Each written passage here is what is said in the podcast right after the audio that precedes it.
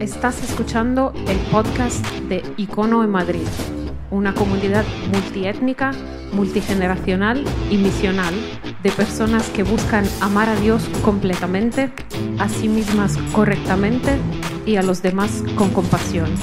Este es el mensaje del domingo pasado. ¿Cuántos tenéis las Biblias? Ahora sí. ok, muy bien. En teléfono, eso está bien también. Eso bien. Um, busca tu Biblia Romanos 12, que es donde vamos a parar en un segundo.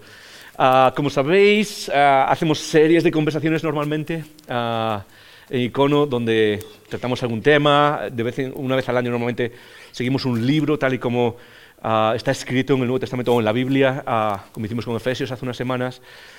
Uh, y a veces empezamos series nuevas de otras cosas, de ideas o de temas o de preguntas o no sé, cosas que necesitamos hablar o que creo que necesitamos hablar. Mientras escucho uh, en conversaciones, os escucho hablar, nos escucho ver, escucho cosas por ahí. Y uh, hoy no es uno de esos días, hoy no vamos a empezar una nueva serie. para los que quizás sois parte de Icono desde hace poco tiempo, un par de veces al año, dos o tres veces al año, paro un domingo y veis una cabecera como la que acabáis de ver que es más de casa, ¿ok? Acabáis de, no sé, veis lo que se llama aquí y ahora. y la idea es una cabecera que tiene que ver con nosotros. Porque de vez en cuando me gusta parar eh, en este viaje en el que estamos juntos, a pisar el freno, aparcar el coche, salir todos del coche, no sé, no sé si esta metáfora está resonando, pero salir del coche en medio del viaje, estirar los pies y recordarnos eh, ¿qué, es lo que está pasando aquí y quiénes somos y tocar una idea, un tema de quiénes somos, porque hay cosas peores. Como comunidad a la iglesia que, le puede pasar y mi pasión, sabéis, es la iglesia local, es esto que pasa aquí, somos nosotros, esta casa, que olvidar qué estamos haciendo aquí, quiénes somos. Y es fácil, a la iglesia la ha pasado por mucho tiempo. Ah, eh, a lo largo de los dos mil años que llevamos haciendo esto, que llevamos haciendo esto, a veces es fácil olvidarse. Entonces, hoy quiero hablar de casa y eso va a ser en un segundo. Pero quiero antes ah, decirte qué vamos a hacer la semana que viene. Y la semana que viene empezamos una nueva serie y estoy súper, súper, ah, no sé, iba a decir animado, pero con ganas de empezarla. Es una serie que se llama Extra, Extra. Mira, mira de qué va la serie, te lo cuento en un segundo y luego te cuento un poquito más. ¡Uh! Muy bien, eso es, eso es. Extra, extra. Uh, no sé, ¿se entiende? Tenía que extra, extra, tendría que decir. No sé si uh, cuando lo hablé con, cuando lo con las personas que están detrás de esto y que hicieron el vídeo, por cierto, está increíble, me encanta la creatividad. Uh, tardó un rato, en pillarlo. Extra, extra. ¿no? ¿Extra de qué? ¿De chorizo? Okay, no sé. Y luego es como, ah, sí, ok, ya lo pillo ahora. ¿De qué va esta serie? Lo voy a explicar. Es una serie. ¿Alguna vez os ha pasado que habéis visto cómo funciona el mundo y los cristianos vivimos en ese lugar que llamo es la frontera de la realidad? La frontera entre el reino y la frontera y el mundo, ¿sí? Vivimos en el reino, pero estamos en ese lugar. No somos, no, no somos del mundo, estamos, somos parte de un reino aparte, pero vivimos en el mundo, como dijo Jesús, y vivimos en esa frontera tan complicada. ¿Y de qué va esta serie? Muy fácil. En términos concretos, es una serie en la que cada domingo vamos a traer una noticia y la vamos a leer desde la Biblia. Es decir, vamos a leer malas noticias y vamos a ver las buenas noticias del Evangelio. Y lo que queremos hacer es aprender a tener esa conversación con la cultura a nuestro alrededor. A tratar de ver cómo, no sé si os pasa, pero noticias, pero también memes o, redes sociales, y ves algo y dices, ok, cómo, reacciono ante esto? Y por cinco semanas vamos a estar hablando de eso, de cultura a través de las noticias y, ah, y, lo que el Evangelio y Jesús nos dicen. ¿Estás animado para eso? Sí. Aún se puede cambiar. ¿Lo cambiamos? ¿No? Ok. Eh, alguno no sabe qué opinar aún. Ok, te lo decimos la semana que viene. Hey, pero ven y trae algún amigo la semana que viene, porque creo que va a estar muy bien uh, el poder ver, ver, el mundo y poder hablar de las noticias uh, y poder hacerlo juntos. ¿De qué vamos a hablar hoy entonces? Vamos a hablar de casa y lo que quiero hablarte es de la iglesia del futuro. Eso es lo que se llama la iglesia del futuro. ¿Cuál es la iglesia del futuro? Las cosas han cambiado mucho en los últimos años, no solo en pandemia, sino desde antes de la pandemia. ¿okay? Uh, una de las revoluciones ah, quizás más grandes de la historia. ¿okay? Sabéis que ha habido revoluciones, revolución científica, revolución, la revolución industrial. ¿okay? Es, cambió la vida de las personas de una mentalidad agraria, rural, a una mentalidad urbana, industrial. Eh, en el futuro yo creo que se mirará a nuestra época como la revolución digital. Yo creo que estamos siendo, algo de que, estamos siendo parte de algo de lo que no nos damos cuenta aún. Y el futuro nos mirará y, seremos parte de esa transición que es enorme, que literalmente cambia cómo seremos seres humanos. Y, ah, y eso me hace pensar en quiénes somos como iglesia y cuál es el futuro de la iglesia, cuál es nuestro futuro. Y tengo un objetivo específico y quiero dejarlo claro. Cuando hablamos normalmente de cosas de casa, como lo que ah, vamos a hacer ahora, eh, normalmente tengo un objetivo específico y es muy práctico, ¿ok? Es muy, muy, muy práctico, lo sabéis. A veces cuando eh, saca esta, saco esta idea de hablar de, de, eh, de, quiénes somos o paramos un segundo un par de veces al año, ah, pues a veces hablo de, no sé, de finanzas y de la economía de icono, o a veces hablo de ah, misión, o a veces hablo de por qué estamos aquí. Siempre hay algo específico al final, algo muy práctico. Y hoy quiero decirte qué es.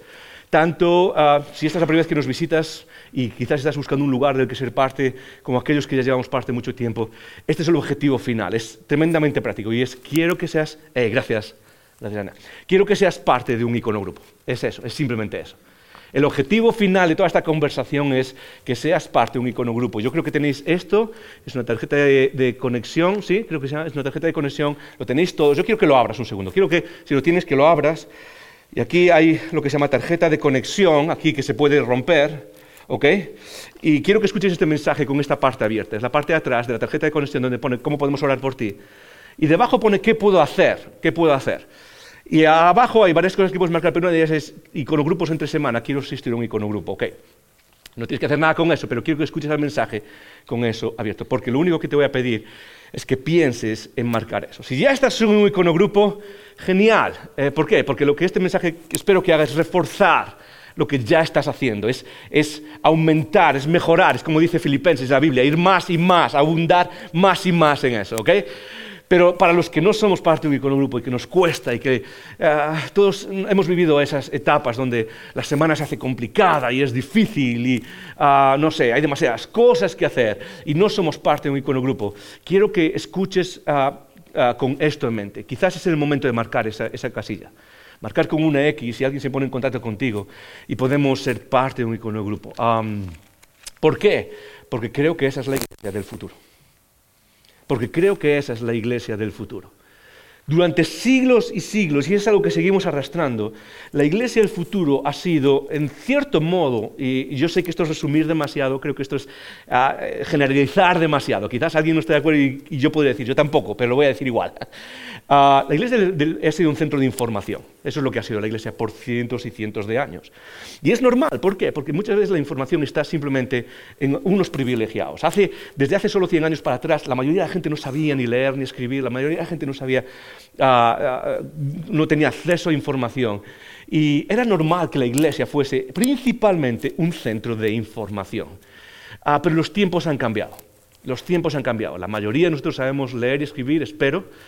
Ah, y tenemos acceso a la información y las cosas han cambiado y con ello la iglesia necesita un poco, no cambiar, la iglesia es lo mismo, pero quizás redefinir sus prioridades. Y eso es lo que necesitamos hacer incluso en el liderazgo, eso es lo que hago, es estudiar hacia dónde va todo esto y a dónde quiero llevarnos para nuestro bien espiritual. Es decir, para seguir a Jesús de cerca, ¿qué es lo que necesitas? Y como digo siempre, no necesitas más información, lo que necesitamos es otra cosa completamente distinta y eso es lo que creo que es la iglesia del futuro. Voy a mencionar algo primero y luego voy a entrar de lleno en qué es la iglesia del futuro. ¿okay? En primer lugar, la iglesia del futuro es una iglesia a largo plazo. Una iglesia a largo plazo. ¿Qué es? Eh, ¿Qué significa eso? Muy fácil. Vivimos en un mundo donde cada vez las cosas se vuelven más a corto plazo. Todo lo vivimos a corto plazo. Necesitamos los resultados a corto plazo. Ah, no sé si os pasa, pero yo cada vez que voy a un restaurante y tengo que esperar por algo de comer y tardan y tardan y tardan y tardan. Y a veces literalmente por el reloj son solo unos minutos, pero si no está ya ahí es como me empieza a poner nervioso, es como, ok, hay que protestar esto un poco, sí, porque ya están tardando bastante. Nos pasó el otro día en VIPS, ok, no sé cuántos os gusta ir VIPS, pero fuimos a VIPS eh, en familia, fuimos a celebrar el cumpleaños de mi suegra y éramos seis personas alrededor de la mesa y esto es lo peor del mundo. A, a los demás le trajeron su comida y a dos de nosotros tuvimos que esperar, ¿sí?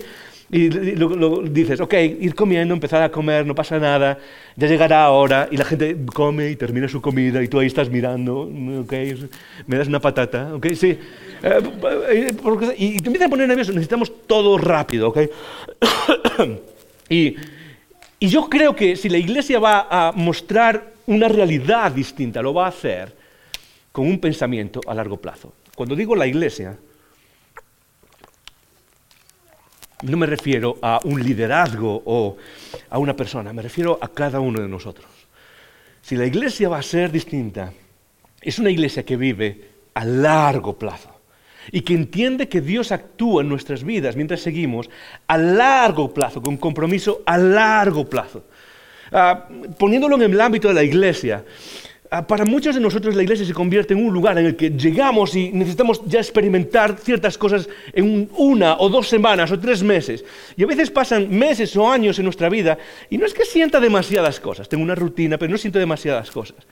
Y tendemos a pensar que quizás esto no funciona, o esto no, no sé, esto no es lo, que, mm, lo que dicen que es, o esto, lo que sea. Y eh, la idea que hay detrás de eso es una mentalidad a corto plazo a corto plazo como el resto de nuestra sociedad, como pasa en las relaciones ah, amorosas. Las relaciones se viven a corto plazo, o sea, hay que vivirlo a corto plazo y cuando, cuando se va esa primera emoción, de repente destrozamos todo, destruimos las relaciones. ¿Por qué? Porque no tenemos una mentalidad a largo plazo. Y déjame decirte ah, algo que, que para mí ha marcado mi vida desde hace años ya. Nunca, nunca subestimas lo que Dios puede hacer a largo plazo. Nunca subestimes lo que Dios puede hacer en años de fidelidad, no en momentos específicos de espiritualidad. ¿Estás conmigo? ¿Me entiendes lo que estoy diciendo? ¿Sí? Nunca subestimes lo que Dios puede hacer año tras año tras año de seguir el camino y de lo que Él puede hacer en tu vida con años de fidelidad. Y eso lo vemos a lo largo de, las historias y las narrativas de toda la Biblia. Gente que ha caminado por años años y años, a largo plazo, una vida entera dedicada, caminar a largo plazo. Yo creo que esa es la, la clave de la iglesia del futuro, que en un mundo que vive rápido y a corto plazo con las cosas ya, venga, ya, hay que hacer ya, hay que tener resultados ya, ¿ok? Hay que, hay que alcanzar estas metas y estos objetivos, y si no cerramos todo, y si no se cumplen ciertas cosas ya. La iglesia camina a otro ritmo, la iglesia camina con otra perspectiva. Es un ritmo despacio, es un ritmo que no tiene prisa, y es un ritmo que piensa a largo plazo. Y esa es una de las bases de la espiritualidad. Ah, si, no cambiamos nuestra forma de pensar, es muy difícil, muy difícil ver a Dios actuar en nuestra vida.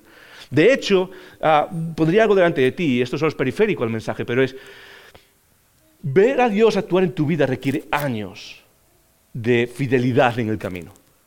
La mayoría de las conversaciones que tengo con gente suelen, venir a esto, es descubren a Dios después de años y cuando miran hacia atrás. Eh, muchas veces es difícil eh, sentir a Dios en el presente en nuestras vidas, sentir a Dios en qué es lo que está pasando ahora. Muchos de nosotros descubrimos que Dios ha estado ahí cuando, cuando pasan años de fidelidad y miras hacia atrás y de repente te das cuenta, ok, ok, aquí hay algo. Él estaba aquí en este momento, ¿sí? ¿Es por qué? Porque tenemos una visión a largo plazo de nuestra espiritualidad. ¿Y dónde pasa eso? Más que en, qué área de nuestra vida pasa eso? Muy fácil. Pasa sobre todo en las relaciones, en la comunidad. En esa área específica. En todo lo demás también pasa como iglesia. Necesitamos tener una visión a largo plazo. Necesitamos mirar a largo plazo. Necesitamos ah, tener el compromiso de decir, no, vamos a estar aquí a largo plazo. Pero eso pasa sobre todo en las relaciones. Y la iglesia del futuro es una iglesia que piensa a largo plazo específicamente, es una iglesia de comunidad relacional. Comunidad relacional. Dilo conmigo, una, dos y tres, comunidad relacional. Ahora vamos a decir como si estuviésemos despiertos, ¿ok? Y me ayudas un poquito más. Una, dos y tres, comunidad relacional. Esa es la iglesia, ok. Me estoy moviendo demasiado. Benny me dijo antes que no me moviese mucho. Que me voy a agarrar aquí y no me muevo. Ah. ¿De qué estaba hablando? Ok, la comunidad relacional. Esa es la clave de, una iglesia a largo plazo. Y si antes os decía que la iglesia por años y años, y quizás muchos de nosotros los llevamos encima, es una, ha sido un centro de información, la iglesia del futuro, creo, lo estoy convencido, ah, es una iglesia que se parece mucho a la iglesia del pasado. Es una iglesia basada en qué? En ser una comunidad relacional. Ser una comunidad, ser, una iglesia que, pone sus fuerzas no solo en diseminar información, sino en crear estructuras de relación. En una iglesia que no solo busca, el, hablar, el decir cosas, sino busca el tener, el, crear relaciones sólidas. Ahora, déjame poner una nota a pie de página en este mensaje. Cuando hablo de esto, normalmente como pastor, esta es mi experiencia como pastor y es de muchos colegas pastores también que, lo viven. Cuando uno habla de esto, normalmente nuestra tendencia es a usar esto, y esto es lo que vamos a hablar hoy, de relaciones y de, cómo vivir eso, a ser una comunidad relacional. Normalmente solemos usar eso como una una forma de, termómetro que ponemos sobre los demás para ver si me están ofreciendo, eh, se están satisfaciendo mis necesidades relacionales.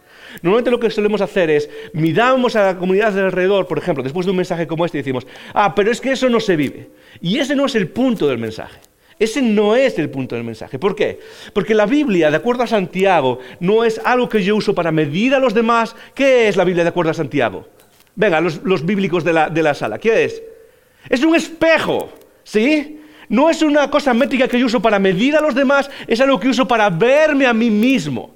Y cuando hablamos de, formar una comunidad relacional, la idea es qué estoy haciendo yo, qué estoy siendo yo, o, o, cómo estoy yo participando de esa dinámica, qué hace de esta comunidad una comunidad relacional en medio de un mundo que vive eh, aislado la enfermedad del siglo XX, todos, todos, todos los, no sé, sociólogos y estudios y antropólogos y el mensaje sociales es el mismo.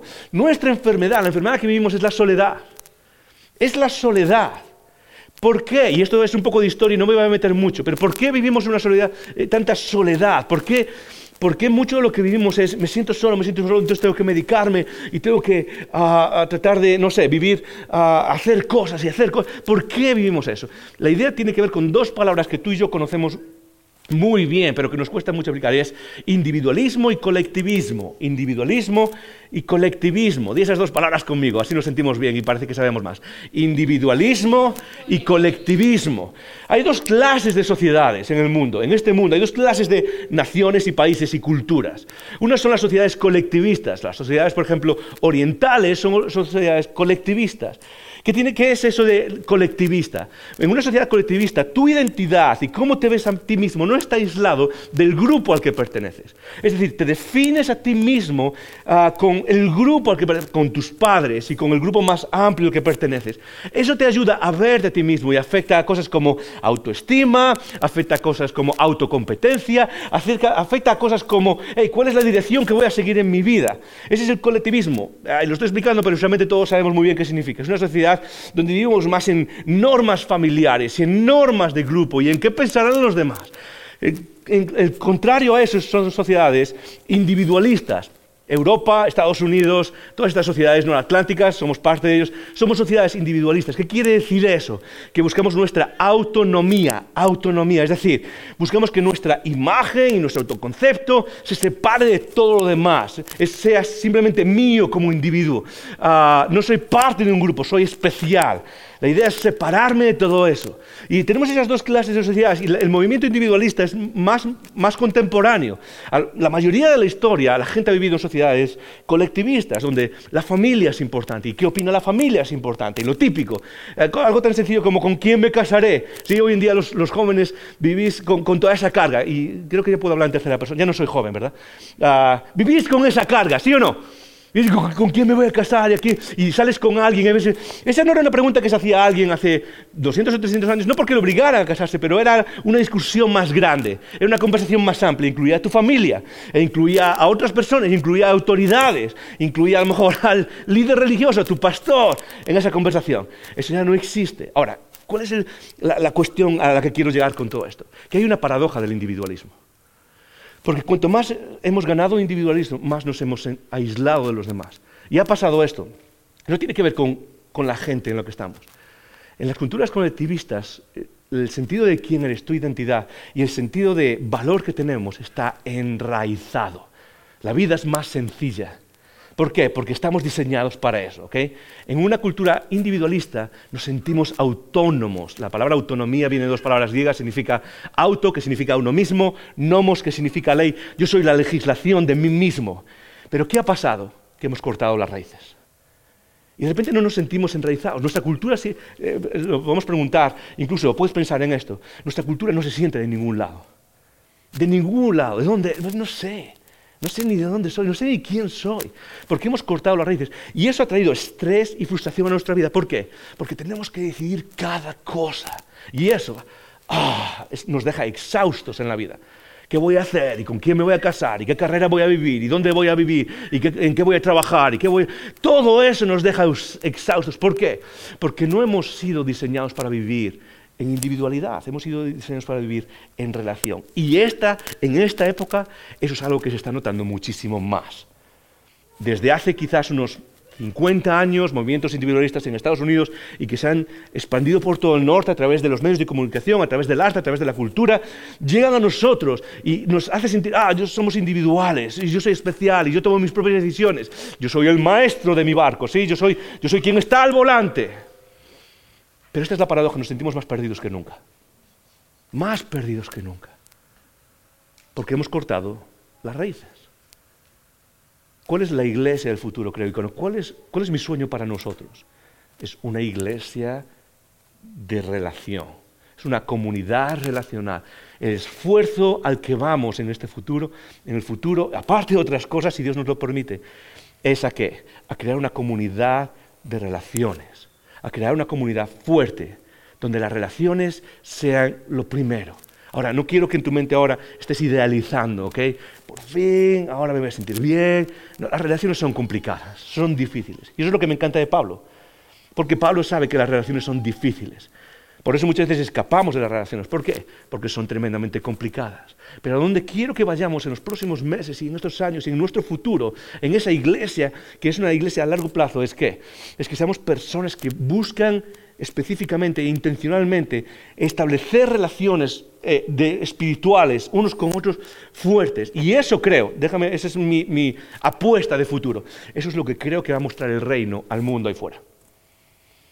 Ah, hubo épocas en las que el reino, la iglesia mostraba el reino de Dios, la belleza de Dios al mundo ahí fuera. ¿Cómo lo hacía? De diferentes formas, sirviendo, haciendo cosas. Hoy en día a lo mejor no, nos llama mucho la atención servir, no sé, a, a, personas que están en necesidad. ¿Por qué? Porque todo el mundo lo hace, todo el mundo quiere hacerlo.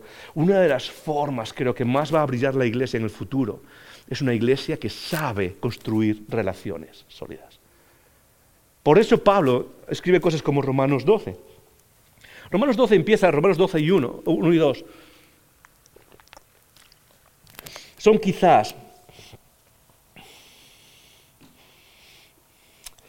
son quizás dos de los versículos más conocidos de, toda la, la, Biblia. Así que, hermanos míos, Romanos 12, 1, así que, hermanos, os ruego por las misericordias de Dios que presentéis vuestros cuerpos en sacrificio vivo, santo y agradable a Dios, que es vuestro culto racional. No os conforméis a este siglo, sino transformaos por medio de la renovación de vuestro entendimiento, para que comprobéis cuál sea la buena voluntad de Dios, agradable y perfecta. Qué palabras, ¿no? Sublimes, un peso enorme, un reto enorme, una meta enorme para nuestra fe. Por tanto, hermanos, os ruego que, os ruego que, por las misericordias de Dios, este es el capítulo 12. Pablo por 11 capítulos ha estado explicando la teología sistemática de lo que Dios ha hecho con la humanidad.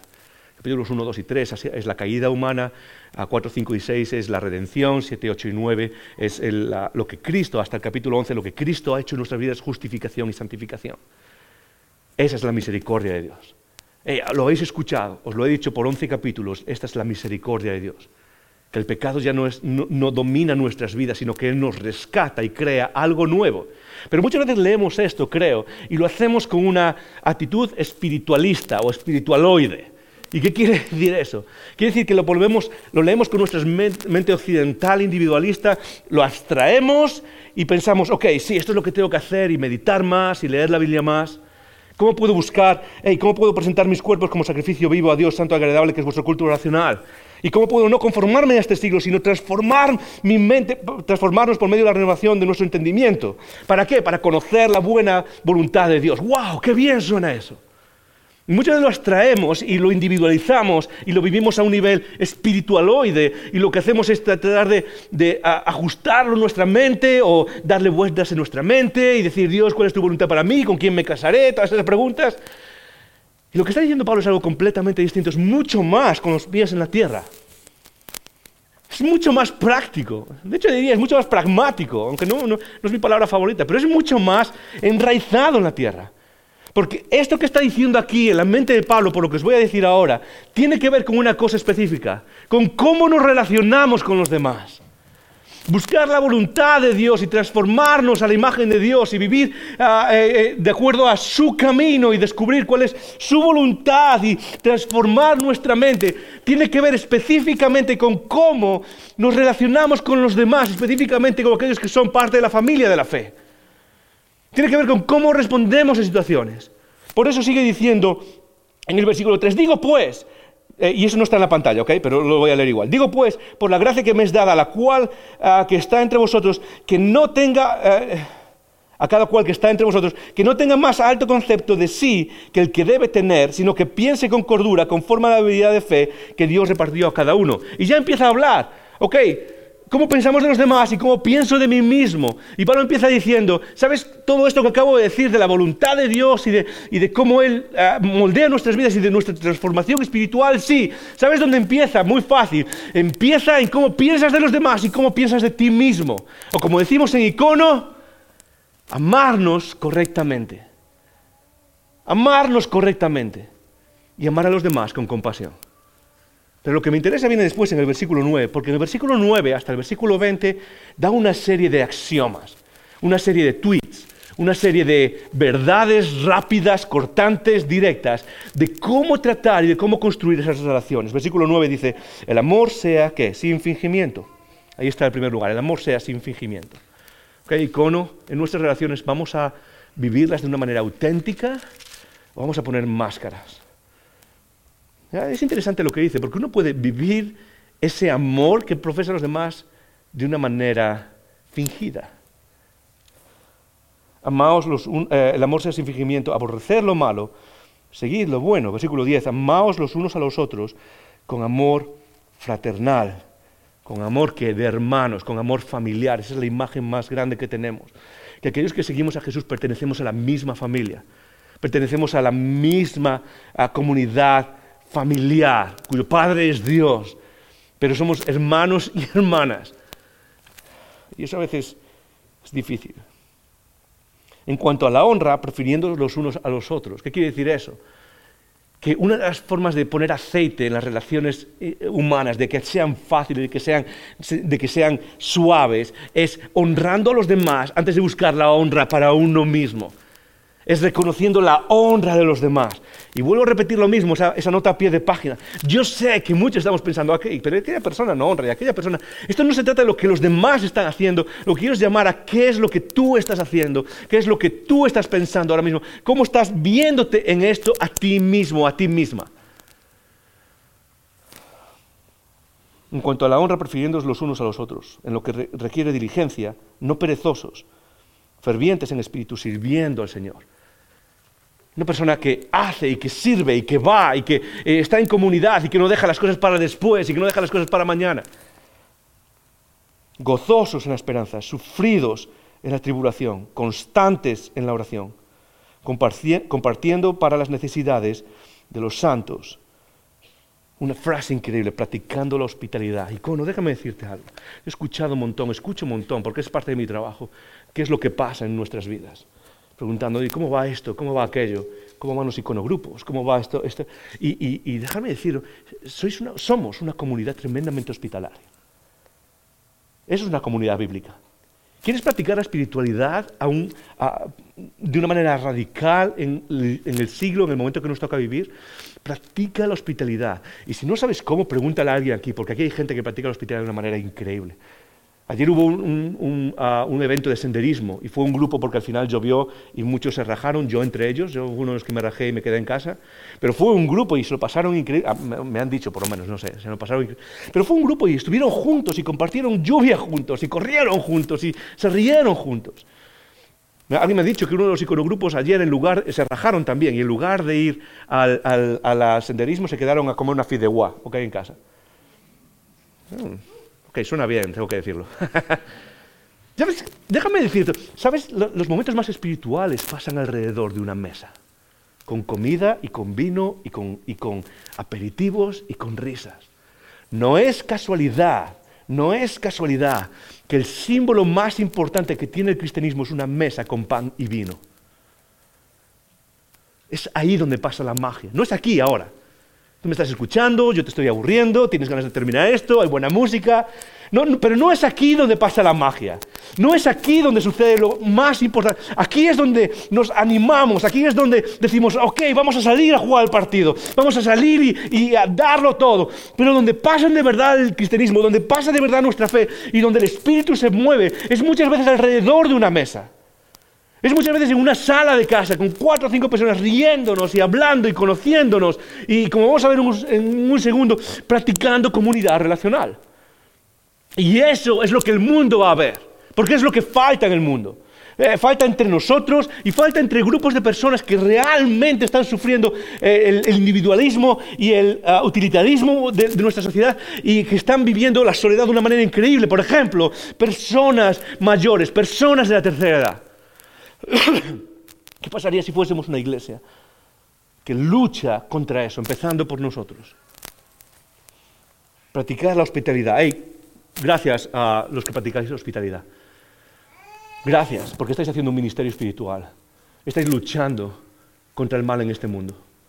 Cada vez que descuelgas el teléfono y llamas a alguien de la iglesia y dices, voy a vamos a comer, vamos a preparar una fideuá, vamos a preparar un, un churrasco, vamos a poner vino y vamos a poner, no sé, qué es lo que te gusta, pero practicando la hospitalidad no es tan complicado, no es tan complicado. Es súper espiritual.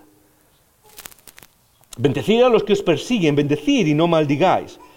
Ahí está la tentación de, que nos, de, responder como responde eh, la persona natural. No, bendecid a los que os hacen mal. Gozaos con los que se gozan y llorad con los que lloran. Otra clave. Gozaos con los que se gozan y llorad con los que lloran. Es decir, participar de la emoción de la vida de las personas, no solo en un lado del otro. Porque hay gente que solo aparece cuando las cosas van bien. También es cierto que hay gente que solo aparece cuando las cosas van mal. Personas con complejo de Mesías. ¿Sí? Que en realidad lo que quieren es aparecer para sentir que arreglan la situación. Y eso es cierto, también pasa eso. Las buenas relaciones pasan cuando cumplimos con, eh, con estar ahí siempre. Cuando las cosas van bien y cuando lloramos y entendemos la dificultad de la vida. Una de las cosas que me cansa de la iglesia en general es que parece que no somos capaces de entender lo complicado que es la vida. Lo difícil que es la vida. Esta semana estaba hablando con, un matrimonio de icono ah, fantásticos, están, haciendo cosas increíbles. Y hablábamos de, personas que están pasando por momentos difíciles y que meten la pata. Y, y, y a veces la iglesia, ¿cómo reacciona? ¿Cómo reaccionamos? Digo, me da pena, porque o sea, unas cosas que necesitamos entender es lo difícil que es la vida. Pero no solo para mí, es para todos. Cuando alguien cancela, alguien ha quedado contigo para tomar algo, y de repente cancela en el último minuto, ¿cómo te sientes? ¿Cómo reaccionas? Te enfadas y dices, no, es que me han dejado tirado y no sé qué. Entonces todo tiene que ver conmigo. O piensas, ¿sabes qué? La vida es demasiado complicada. Ya quedaremos otro día. Incluso aunque sepas que no ha pasado nada, simplemente esa persona se levantó mal y ya no tiene la fuerza para quedar con nadie. Y dices, no te preocupes, no pasa nada. La vida es difícil. La vida es tremendamente complicada. Y nosotros no lo vamos a hacer más complicado. Ok, no paguéis a nadie mal por mal, versículo 17, preocupar lo bueno delante de todos los hombres y si es posible, en cuanto depende de vosotros, estad en paz con todos los hombres. No os venguéis vosotros mismos, amados míos, sino dejad lugar, para, lugar a la ira de Dios, porque escrito está, mía es la venganza, yo pagaré. Eso es lo que hace nuestro Dios. Él, él es, el que, es el, que pone la justicia, no nosotros. Así que si tu enemigo tiene hambre, dale de comer. Y si tienes sed, dale de beber. Pues haciendo esto, ascuas de fuego amontonarás sobre tu cabeza, o premios amontonarás sobre tu cabeza. ¿Qué es lo que hace entonces el cristianismo? ¿Qué es lo que acabamos de ver? Lo que hace es vivir una realidad alternativa. Y eso es lo que quiero para nosotros, es lo que creo que va a ser la iglesia en el futuro. Una realidad alternativa cuyas relaciones son distintas, son más fuertes, somos más relacionales, somos mucho más cercanos unos a otros. Encontramos eso que el mundo está perdiendo y ha perdido ya desde hace algún tiempo. Y creo que eso es lo que va a mostrar la belleza de Dios. ¿Y cómo lo hacemos? Dejadme resumirlo en cinco cosas, y yo sé que ya, ya vamos, pero simplemente las voy a resumir. Cinco cosas para mejorar nuestras relaciones. Y esto aplica a los iconogrupos en específico. Es decir, si estás en un iconogrupo, vive esto. Y si no estás en un iconogrupo, vive esto, pero apúntate a un iconogrupo también, ¿ok? Así que vamos a hacer estas cinco cosas que creo que pueden ayudar. En primer lugar, lo primero que quiero compartir con nosotros, que creo que sale de aquí, son cosas que están de fondo, ¿ok? Que me han venido a la mente. Eh, eh, en primer lugar, no ames a la comunidad. Y esto es muy importante, ¿ok? Esto es muy, muy, muy importante. Joder, ¿cómo podemos ser esa comunidad relacional del futuro? Muy fácil. No ames a la comunidad por cómo te hace sentir. Ama a la comunidad por lo que es. No ames a la comunidad por cómo te hace sentir, ama a la comunidad por lo que es. Este es un principio que aplico y trae de otra área relacional.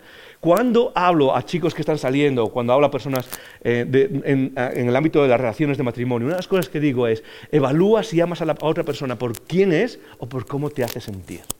Porque muchas veces entramos en relaciones románticas no por la otra persona, no porque decidamos amar a la otra persona, sino por cómo me hace sentir. Y sabes qué, a veces pienso que en la iglesia hacemos lo mismo. Estamos bien con la iglesia mientras me haga sentir bien, mientras me haga sentir de cierta manera, pero no porque querramos amar a las personas que son parte de esa comunidad. La forma más rápida de destrozar la comunidad, de destrozar lo que Dios está haciendo relacionalmente, es ser parte de la comunidad. ¿Por qué? Por cómo me hace sentir. Y muchos en el momento en que algo cambia explotamos o, no sé, dejamos de hacer lo que hacemos o dejamos... Y, ¿Por qué? Porque en el fondo no amamos a la comunidad, la amamos como nos hace sentir. Uh, Dietrich Bonhoeffer, me, habéis escuchado hablar de él, un genio de, de, la teología. Escribió en los últimos años de su vida en Alemania, antes de que lo ejecutasen los nazis, escribió un libro que se llama Vida en Comunidad. Y él dice esto, dice, si lo que amas es, es a la comunidad, si tu obsesión y tu objetivo es comunidad, vas a terminar destruyendo la comunidad. Y él está hablando de personas como tú y como yo, de todos nosotros, que a veces lo que hacemos es usar a la comunidad simplemente para satisfacer nuestras necesidades. Es decir, lo que amo es como me hace sentir. ¿A qué nos lleva el, el texto bíblico? Es amar a la comunidad por lo que Dios está haciendo en ella y por lo que Dios puede hacer a través de ella en mi vida pero no por cómo me hace sentir. En segundo lugar, en segundo lugar, no esperes que los demás sean Dios. No esperes que los demás sean Dios. Ni en la iglesia, ni en los iconogrupos, ni en tu familia. Uno de los grandes problemas de nuestras relaciones con los demás es que a veces ponemos en ellos la carga de convertirse en redentores para nosotros y convertimos a nuestro esposo, nuestra esposa en, nuestro redentor y él tiene que satisfacerme y, y, solucionar mi vida, o lo hacemos con nuestra mujer o con nuestra esposa, y lo hacemos con nuestros amigos, y lo hacemos con nuestra comunidad, y lo hacemos con nuestros iconogrupos. Y sabes qué, déjame ponerlo claro, nadie, nadie, nadie puede satisfacer esas expectativas. Nadie. Todas las iglesias son compuestas de humanos y solo hay un Cristo, solo hay uno que murió en la cruz, solo hay uno que puede salvar y redimir esas necesidades que tienes. Y Él usa la comunidad, por supuesto pero no pongas en los demás la, necesidad de comportarse como si fuesen el Mesías. Las personas fallamos, las personas rompemos, no, me gusta usar esto para justificar, pero rompemos promesas a veces, y a veces no cumplimos lo que los demás esperaban, y a veces nos sentimos bajos de azúcar, y a veces decidimos cosas de las que nosotros mismos nos arrepentimos, y a veces hacemos cosas que, que hieren a los demás y ni siquiera lo sabemos. No pongas en los demás la carga de ser Dios para ti. Dios es Dios y los demás son los demás. Tercer lugar, en tercer lugar, esto es muy, muy, muy importante, hazlo seguro, hazlo seguro. Lo que leo aquí es Pablo guiándonos a ser la clase de comunidad, a ser la clase de personas que hacen para los demás un lugar seguro. No sé si te has dado cuenta alguna vez, pero en el mundo no existen lugares seguros. Siempre vas pensando qué es lo que puedes decir y qué es lo que no puedes decir, ¿sí o no? En tu trabajo, y si digo esto, me van a... si digo esto otro, ¿sí o no? No existen lugares, incluso en tu familia o los amigos, siempre estamos, siempre estamos editando, ¿okay? en términos de Instagram, siempre estamos editando lo que decimos. Siempre estamos editando lo que comunicamos. Siempre estamos editando cuánto le enseñamos a los demás de quiénes somos de verdad. Vivimos en un mundo donde estamos constantes. Y eso es, eso de verdad cansa, ¿ok? Vivir en un mundo así. Ahora imagínate que fuésemos una comunidad donde pase lo que pase, le podemos comunicar a los demás, esto es un lugar seguro, y seguro de verdad. ¿Por qué? Porque si entendemos bien la doctrina del pecado, nada de lo que hagas puede sorprenderme. Todos en esta sala somos Caínes en potencia. Todos en esta sala somos Caín en potencia. Solo la gracia de Dios nos mantiene. Solo la gracia de Dios nos, da, nos mantiene en el camino. Y cuando entiendes la doctrina del pecado y cuando entiendes que todos somos Caín en potencia, nada de lo que te diga otra persona puede sorprenderte. A veces ah, como pastor alguien viene y me cuenta algo que ha hecho y eh, reacciono normal y, esa persona se sorprende de que no esté un poco más. Y digo, ¿sabes qué? Si algo me enseña el cristianismo es que vivimos en un mundo caído y que nada de lo que tú hagas puede sorprenderme. ¿Sabes por qué? Porque ya ha pasado por aquí, ya, ya ha cruzado. Esa, monstruosidad que tú has pensado o eso en lo que tú has caído, ya ha pasado por aquí alguna vez. Y solo la gracia de Dios ha hecho que no se haya convertido en realidad. Y eso lo que nos facilita es que podamos ser un lugar seguro para los demás y que los demás puedan vernos como un lugar seguro en relaciones, en vulnerabilidad, en abrirnos. Y eso tiene que ver con el cuarto punto. Y termino con esto, ¿ok? Tercero, cuarto, es la vulnerabilidad. Practica la vulnerabilidad. La comunidad no solo surge cuando conoces a los demás, la comunidad surge cuando dejas que te conozcan a ti. La comunidad no solo surge cuando sabes lo que pasa en la vida de los demás.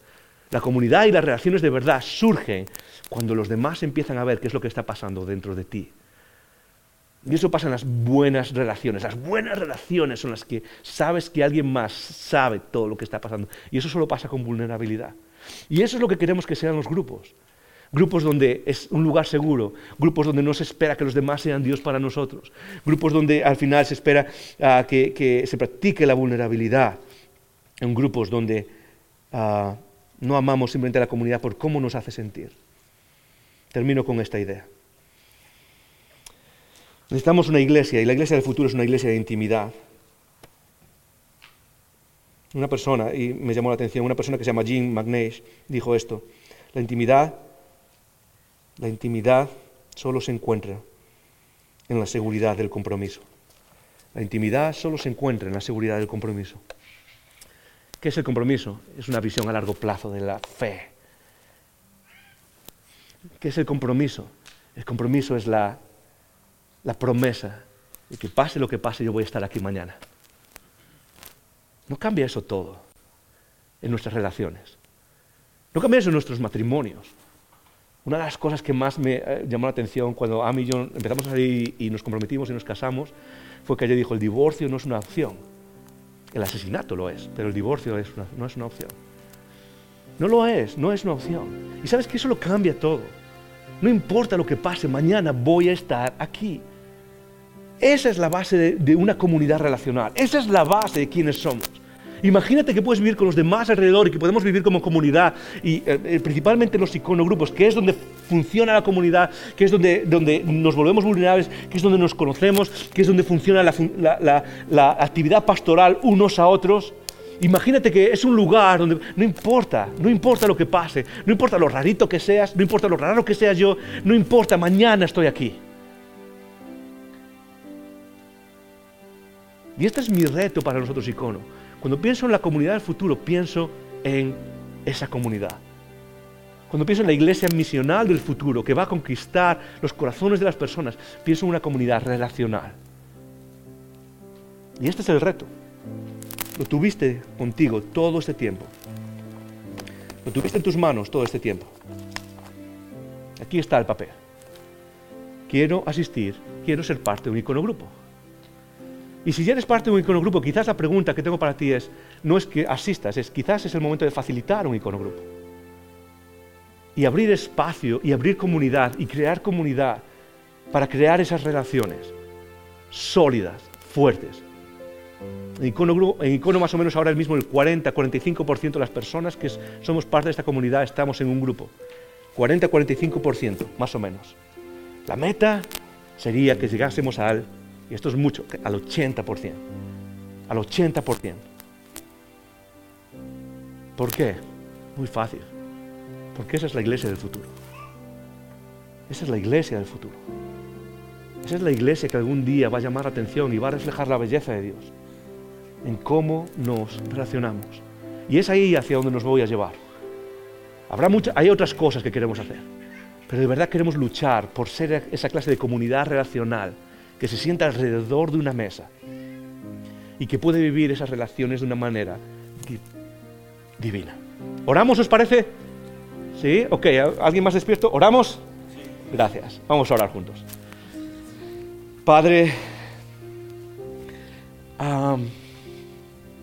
Quiero orar en primer lugar por las personas que se sienten solas en esta sala.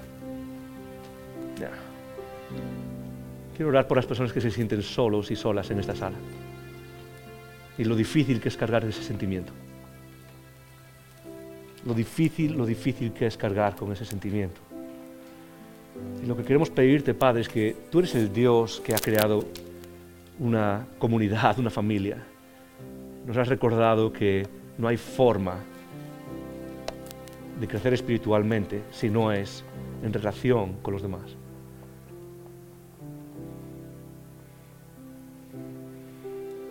Que yo quiero pedirte que tú nos conviertas en la clase de comunidad que puede vivir y crear relaciones y crear comunidad relacional bajo el poder de tu espíritu. Quiero pedirte que no nos dejes influenciarnos por el mundo y la individualidad y el individualismo y la soledad y ay, sino que nos permitas crear algo que refleja el cielo en la tierra. Pedirte, Señor, por cada icono grupo, por el esfuerzo de los que lo facilitan, el esfuerzo de los que lo hacen posible, que tú estés con ellos actuando sobrenaturalmente. Y quizás, Señor, por el resto de las personas, que nos ayudes a buscar eh, esa cercanía relacional.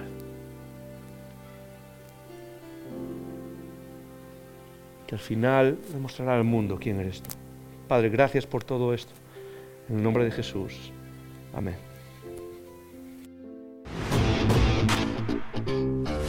Gracias por escuchar estos recursos.